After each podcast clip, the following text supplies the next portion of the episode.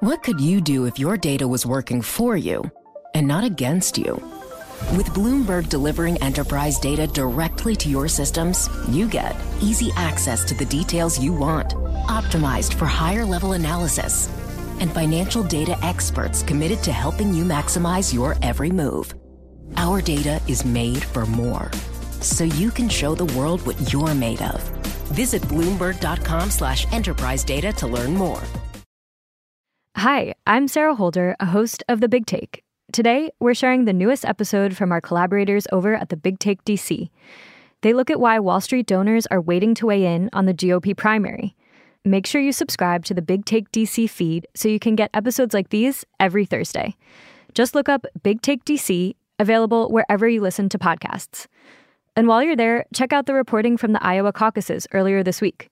With that, enjoy the show. I'll talk to you Monday. If you look at a list of the top individual contributors to any US election, you're going to notice a pattern. The biggest donors mostly work in finance. So these are people who run hedge funds, who are big investors, and are well known within the finance world. That's my Bloomberg News colleague, Laura Davison. If you follow Wall Street, you might even recognize some of these names Ken Griffin, Jeff Yass, Paul Singer. During the 2022 midterms, those three billionaires gave over $150 million in federal political donations.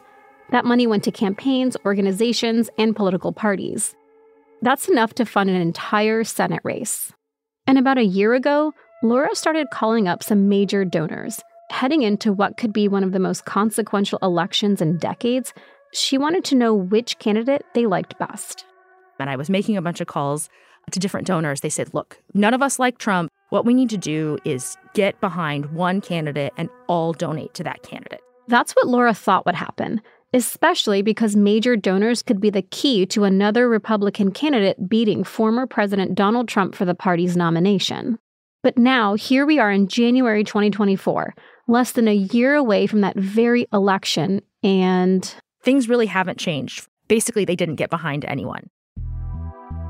From Bloomberg's Washington Bureau, this is the Big Take DC podcast. I'm your host, Saleha Mohsin.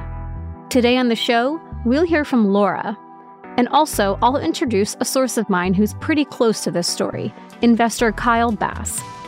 He's plugged into the world of political money and is close with some major donors. Kyle and I dig into what folks in that world want out of this election cycle and what it all means for the 2024 race.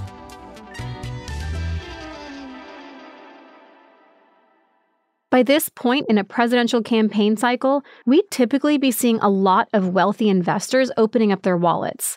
They'd be hosting fundraisers, funneling money towards the candidates they support, but not this year just to kind of give you like size and scope here, back in 2016, which was the last time we had a Republican primary crowded field, by the end of the third quarter, which is the latest data that we we have to compare to, the top 10 Republican donors had given $5 million to all the Republican presidential candidates. Right now, we only have about 1.3 million in donations that have so far been reported. So, you know, almost a fifth compared to 2016. Part of that comes down to the Republican frontrunner, former President Donald Trump. I talked about this with one big investor, Kyle Bass. He runs a hedge fund called Hayman Capital Management out of Dallas, Texas. I mean, look, I know Trump's second largest donor. He's a very good friend of mine. Someone that donated nine figures, okay? We're talking $100 million or more. Someone that really gave the Donald real money in 2016 and so far, he's not given Trump any money this year. That's not a one off.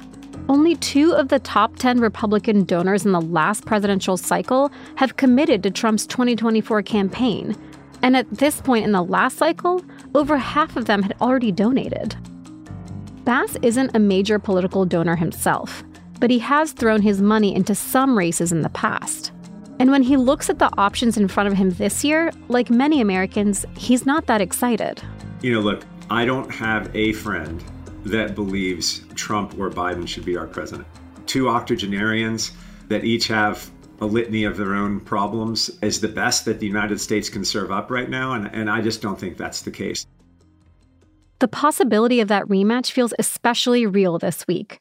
On Monday, Trump ran away with the Republican nomination in the Iowa caucuses by a landslide. But Trump is a tricky candidate for fiscal conservatives. These donors tend to favor the Republican Party because it supports lower taxes and less regulation of the businesses that they run. But while Trump is a Republican, he isn't consistent. His policies and his actions are unpredictable. That makes him feel risky for investors who need stability from their government. Here's Bloomberg's Laura Davison again. At its core, they're running a business. And so they want to know what the policy is going to be. Is there going to be a 10% tariff on all imports? Is he going to get in fights with trading partners or allies or things that could disrupt how they go about doing business? Having um, consistency and trust in what Washington is doing and that it's not going to disrupt the broader economic outlook is really important to business leaders, first and foremost. And there's another reason these executives may be staying away from Trump. They might not want the liability that comes with being associated with him. If you run a big business, you have a lot of employees. Trump has been a very divisive figure. That doesn't necessarily mean they won't support Trump with their dollars and their votes if he takes the Republican nomination. But going into New Hampshire next week and South Carolina a few weeks later, these candidates aren't just vying for state delegates. They're also in a less visible contest, the one to win over GOP donors who tend to watch these early state level races as they decide which candidates to give money to. Big investors have told Laura they're still holding out hope for a viable Trump challenger. Just this week, even after the Iowa results, Blackstone CEO Steve Schwarzman refused to tell CNBC what he'd do if Trump was the Republican nominee. I'm in the let's wait and see and see how this works. I, am not into the hypothetical world yet, uh, as much as you'd like me to be. These donors are craving an alternative, a new standard bearer for traditional Republican Party principles, like fiscal conservatism, who also offers the stability that their businesses and the markets rely on. The trouble is, they've had a tough time committing to one basically everyone sat around and couldn't decide whether it was going to be DeSantis, whether it was going to be Tim Scott, Nikki Haley. So, what did these investors do? They scattered a little bit of money to several different candidates. Some of them backed Florida Governor Ron DeSantis early on, but he's supported some social policies that aren't so popular with investors, and he doesn't always give donors the kind of attention they expect their money to buy. John Catsimatidis, a billionaire who has donated to the Republican Party, talked about this on CNN and he sounded bewildered. I have a lot of uh, Florida friends that helped uh, uh, him get elected, and uh, he hasn't returned any of their calls. Even DeSantis' biggest donor, a Florida real estate magnate named Robert Bigelow, said he'd made a mistake in offering his support. Other investors have gotten behind Nikki Haley, the former South Carolina governor. That includes major Democratic donor and LinkedIn founder Reid Hoffman, and JP Morgan CEO Jamie Dimon called on the audience of the New York Times Dealbook conference directly when he said, Even if you're a very liberal Democrat, I urge you, you know, help Nikki Haley too. Haley's also gotten $4 million from a group backed by Charles Koch, a billionaire Republican donor. You may have seen headlines that essentially say Wall Street's going for Haley. Her competitors have certainly leaned into that narrative. We heard it this week at Trump and DeSantis rallies leading up to the Iowa caucuses. Nikki and Crooked Joe are both backed by warmongers and left-wing globalist Wall Street, millionaires and billionaires. Trump is running for his issues. Haley's running for the donors' issues. I'm running for your issues, your family's issues. But my colleague Laura told me that the Haley narrative is not so simple. She did get some big donors, but still not even close to touching Trump. As well as some of these people have been saying, hey, we should support Nikki Haley, but haven't necessarily followed up with financial support. Just listen to some of these investors waver when they're asked about it. Here's Ken Griffin, the CEO of Citadel, on Bloomberg TV. Are you supporting her financially yet? That's a decision that we're actively contemplating. I mean, we're at the finish line on that choice, yes or no. And here's billionaire investor Ken Langone on Fox Business. I'm almost there. I um, I, I got a couple of things I want to do, but I'm pretty certain. It's almost comical. The anchors on MSNBC have had a field day with it. Here's Joe Scarborough. I will say, if If a donor said they were actively contemplating supporting me and I was sitting across the table, I'd do this. He leans back, crosses his arms, and glares. You keep actively contemplating. Just write the check. write the check. Kyle Bass isn't planning to donate to any candidate, but from where he sits, the problem is simple. Donors want a return on their investment. And at this point, it's not clear who can deliver that for them. No one wants to burn money. They're trying to figure out who the front runner is going to be, and so they're just holding off. Ken Langone said as much just this week when he was asked about Haley. He said he was waiting to see what happens in New Hampshire because, as he put it, you don't throw money down a rat hole. But Republican donors are in sort of a chicken and egg situation. They're waiting to see who Trump's top challenger is before throwing money into the race. But no one candidate can become the top challenger without more of their support. And they're running out of time. While these donors are waffling, Trump's core voter base has remained steadfast, as proven in Iowa. And the bulk of Trump's campaign fundraising comes from small dollar donors, not C suite investor types. I think that's the conclusion that a lot of donors have come to that Trump has such a loyal following, you know, between 30 and 40% of the Republican base. And there's almost nothing that I, a wealthy donor, can do to sway that population. So while they wait it out and hope another frontrunner emerges, these big donors are taking another approach to tip the scale of politics by targeting down ballot races. We'll get to that after the break. Success is more than the final destination. It's a path you take one step at a time. It's discipline, it's teamwork, and it's the drive and passion inside of us that comes before all recognition. It's what Stifel's been doing for over 130 years. Quietly, yet strategically, Stifel's become one of the fastest growing wealth management and investment banking firms in the country. Our financial advisors go beyond traditional wealth management to provide clients with direct access to one of the industry's largest equity research franchises and a leading middle market investment bank because success is the drive it takes to keep climbing the passion to keep investing, the best of each of us made better by the best in all of us. And that is where success meets success. Start your journey at stifel.com. That's S T I F E L.com. Stifel Nicolaus and Company Incorporated, member SIPC and NYSE. What could you do if your data was working for you and not against you? With Bloomberg delivering enterprise data directly to your systems, you get easy access to the details you want, optimized for higher level analysis, and financial data experts committed to helping you maximize your every move. Our data is made for more, so you can show the world what you're made of. Visit Bloomberg.com slash enterprise data to learn more. We're back. Just like many of us, investors can't figure out who they want in the White House. So instead, they're using their money to advance what they want from their government. Part of that strategy is to hedge their bets by getting involved in smaller races. Here's Bloomberg's Laura Davison again. They're looking at how can I provide a counterweight either to Trump or to Biden if he's in the White House. That's why you see all this money going into House races, congressional races. They're looking at how can we get Republicans that align with our sort of pro-business, anti-regulation worldview into office. Let's take a moment to talk about how donating money to down ballot races can influence policy in a different way than donating to a presidential campaign. First, we have to understand campaign finance. Campaign finance laws are really complicated. So, if a donor wants to give to a specific campaign, they're only allowed to give a couple thousand dollars. This limit changes every year. For this year, it's $3,300.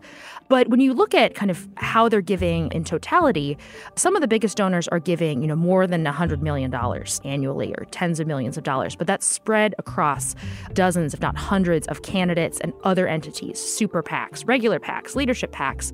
PAC stands for Political Action Committee, and they essentially funnel money to campaigns to get around those donation caps. So when push comes to shove, big money donors can dole out millions of dollars however they please. And support from one key investor has the power to trickle down.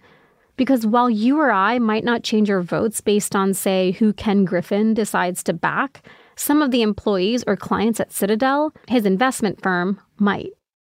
The way that political fundraising works, a lot of these times is a certain person who is a big advocate for a candidate will host a fundraiser at their home or, you know, with their country club or some other site and invite all their friends to come. And that's how they reel people in. So if you have a really big name who's very trusted supporting and endorsing a certain candidate, you can get a lot of kind of other donors who are maybe not, you know, going to give tens of millions of dollars, but might give hundreds of thousands of dollars. People who aren't necessarily a hedge fund founder but that person is their boss or their boss's boss's boss. And they see, ah, okay, Ken Griffin is backing this candidate. That might be a person that I want to back. I trust his judgment as an investor. I probably also will trust his judgment as a donor. And what kind of impact can that money have on an election cycle? So it can have a lot of impact, particularly when you're looking at House and Senate races, when the total budget for a specific candidate for that race might be about a million dollars. If a really wealthy investor comes in and gives, you know, $100,000, that can really sway the race. And of course, that investor is, you know, as such a big donor, is definitely going to get FaceTime with the candidate. So that person can really have a lot of sway in the kinds of issues they're talking about, where they're campaigning, how they're campaigning. It's a bit of a different picture when it comes to a presidential campaign. According to Open Secrets, the 2020 election cycle brought in a record $5.7 billion. The numbers we're talking about are just so much bigger on the presidential side. So, in that case, it's a little bit more about influence of, okay, can I get a meeting at the Treasury Department uh, if this candidate wins? Can I um, have a meeting at the White House? Well, I get invited to a state dinner, that kind of thing of a little bit more soft power Laura has pored over Federal Election Commission filings, and she's found that the same donors who have given a fraction of what they did in the past to the presidential candidates themselves, they've actually given more to Republicans overall, to House and Senate races, the party in general, and super PACs.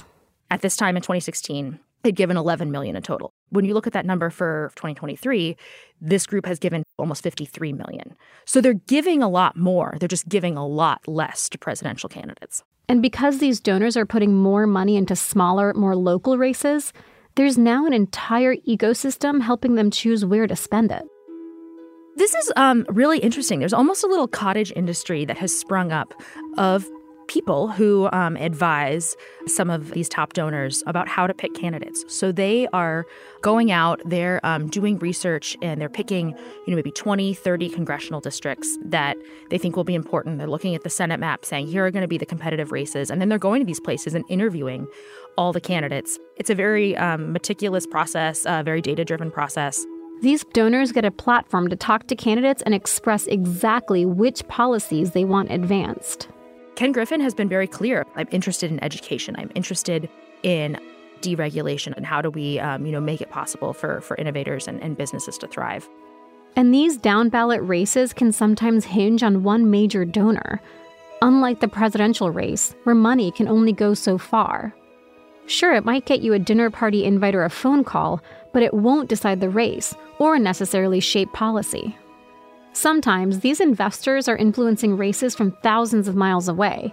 An investor based in Florida might donate to congressional campaigns in North Dakota or Nebraska.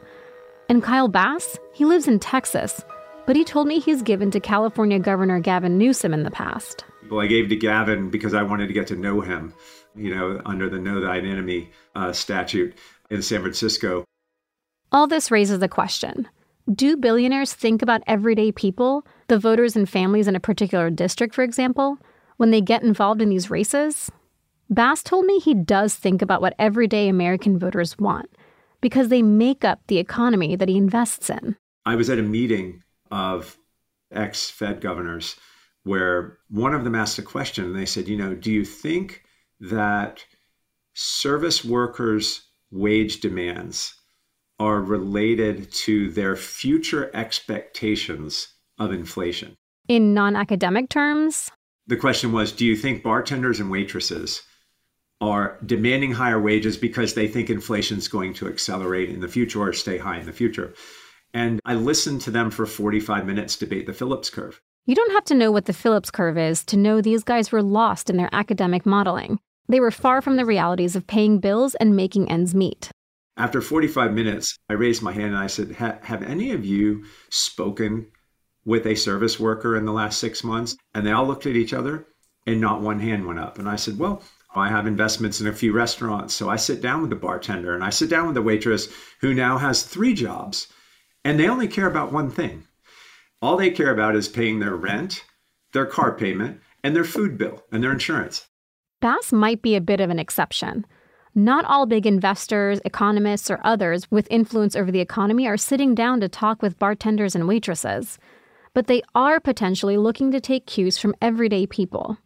Who voters pick in the early primaries, like New Hampshire next week, could determine which Trump alternative Wall Street may rally behind, or whether they end up backing Trump. I think if you see Nikki Haley have some traction in the first few primaries, you're going to see money come into Nikki Haley's campaign from the GOP, and it's going to be big money. This is all going to come down to the wire. There's no doubt. Uh, so I, I actually think, I do think that big money can sway opinions. Hearing Bass say that made me think of a moment from my conversation with Laura Davison. Let's think really big picture here for a second. Trump has a pretty big lead in the polls right now. If a bunch of investors, just every investor with all the money, got behind one of his opponents, DeSantis or Haley, right now, could it, would it make a difference? At this point, it's too late. Money takes time. You have to hire staff. You have to run advertisements. You have to create those advertisements. It's not like you can put it in a campaign and have it give you a, a, bump in your poll numbers immediately. And so at this point, voters are going to the polls. A lot of people have already made up their mind. The kind of leads that Trump has in the polls suggest that he could potentially have this nomination sewed up, you know, March, April time. Money really won't make a difference. It's the candidates themselves that have to, to win it for themselves. Thanks for listening to the Big Take DC podcast from Bloomberg News. I'm Saleha Mohsin. This episode was produced by Julia Press and Naomi Shavin. It was fact checked by Molly Nugent. A special thanks to Bill Allison and Laura Davison. Alex Sugiura and Blake Maples are our mix engineers. Our story editors are Caitlin Kenny, Wendy Benjaminson, and Michael Shepard. Sage Bauman is our executive producer and head of podcasts. If you liked what you heard, please be sure to subscribe, rate, and review the show. It'll help other listeners find us. Thanks for tuning in. I'll be back next week.